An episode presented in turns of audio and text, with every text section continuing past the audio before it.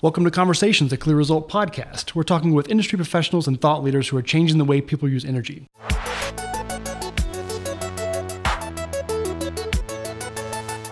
Uh, today, we're speaking with Colin Gibbs, CLEAResult's Director of Business Intelligence. And here at the CLEAResult Energy Forum, uh, big data is a big topic, and uh, Colin recently presented on that very topic. So, um, as a general question, Colin, what are you? How are we thinking about big data? What What are you focusing on in that world? It's such a such a broad topic and can mean a lot of different things. What does it mean to you right now?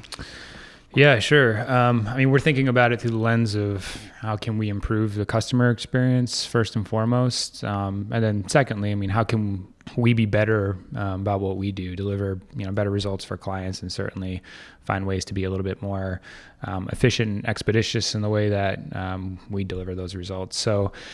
Uh, in my conversation, I, I, talked about sort of three distinct categories of big data. Um, big data, of course, being a very big topic and uh, kind of a tough one to tackle in 30 minutes. But um, we discussed the first, which is grid operations. So it's data that uh, we can get from um, load and voltage. It's uh, outage detection, but it's increasingly sort of that uh, interconnection between distributed energy resources and the managed grid.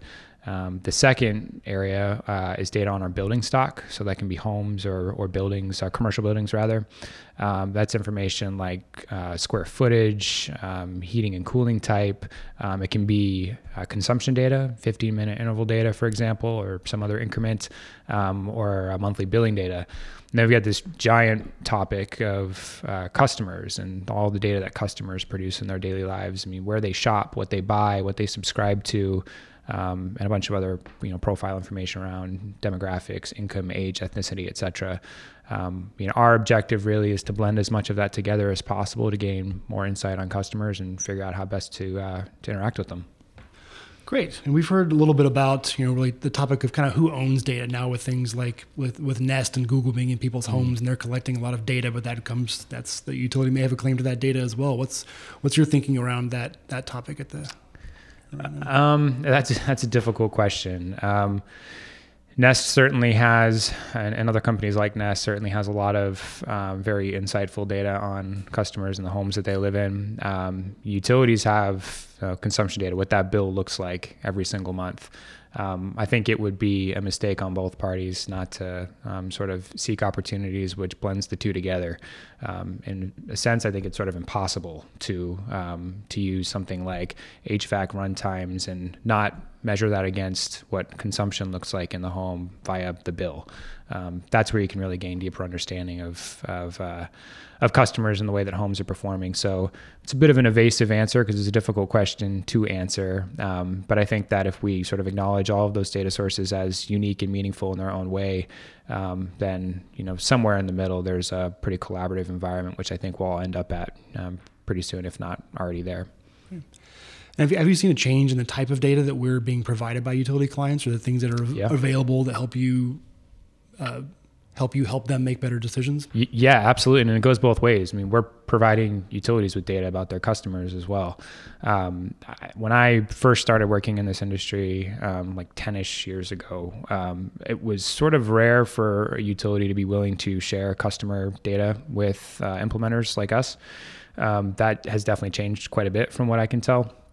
Um, most utilities that we've worked with have been willing to provide us with either either monthly billing data or meter reads interval data. Um, we've got examples of that both in residential and commercial um, across the country. So I think that reluctance um, that you know may have been um, sort of a, an issue in the past um, is exactly that. It's it's something that's more in the past, and and we've got a sort of a more collaborative two-way street now, I think, with utilities. And I mentioned that we provide them um, with data as well. So uh, a lot of those uh, customer profiles that I mentioned, data that can be gained through um, Experian, or I talked about GPS mobile device data um, in uh, in my presentation. Uh, utilities don't have that stuff. They look to their partners uh, to help bring it to them. Um, again, to sort of gain greater insight around their customers. So I like to think of it as you know sort of a, a give and take um, we've definitely got opportunities to be providing utilities with insightful information just the same, which is probably part of why um, they're willing to share customer information with us now as well.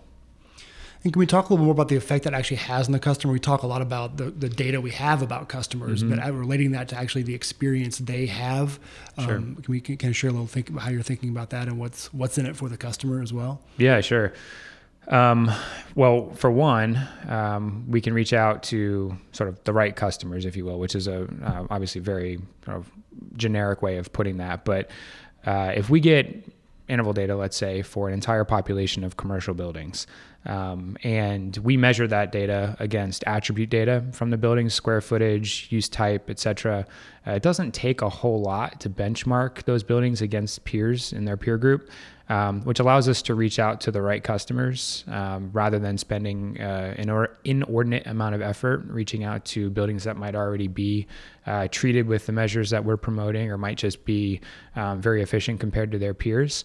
Um, so we're trying our best not to waste the time of uh, of any decision makers, building owners, uh, you name it, um, who who have already taken you know the necessary steps to to you know be more energy efficient in their operation. So that's one area. Um, again, in my presentation, I talked a little bit about um, the segmentation work that um, we can do with residential customers.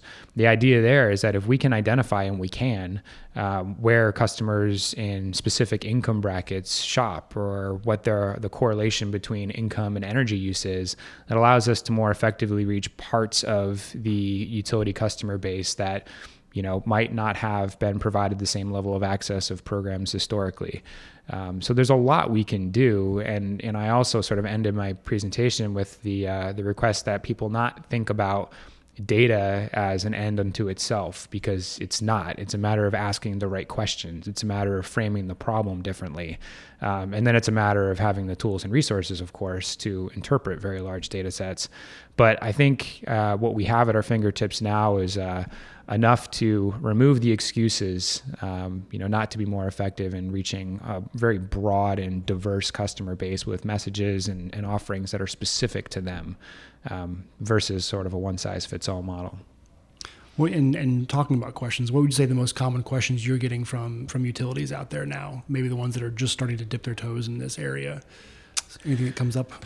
Yeah, I mean, the, the the question is primarily around the customer experience. I mean, there are questions that revolve around how can we um, how can we make it more enjoyable to to interact with uh, with a utility. Um, you know, the funny thing is that there's been a lot of surveys out there that have shown that um, utilities are a trusted resource for information from customers. And you mentioned a lot of the other players out there now in a you know sort of fractured market. Customers do look to their utilities um, for guidance and information as it relates to you know energy use in a home. Um, so a lot of the questions revolve around that. Um, what can we tell our customers? How can we interact with them? How can we secure that relationship? Um, and then there's a lot of questions around, um, you know, what the sources of data are and security concerns and privacy concerns, all the very sort of logical stuff. Um, so it's a combination of um, excitement, but but also sort of you know measured excitement to ensure that you know we're not being reckless, and of course we're um, trying to solve the right problems and, and not just you know continuing to sort of harp on buzzwords in the industry, um, which is a challenge that you know really any industry has, and certainly big data is is, is ripe for that. Um, so. So yeah, very very fun and spirited conversations um, today, and I, I think the the last one is you know can we work with you guys and how quickly and do you have the resources and all really you know good good problems for us to be facing so yeah runs the gamut Awesome. Mm-hmm. Well, thanks so much for your time. I appreciate it. And uh, we'll talk to you soon. Great. Thanks for having me.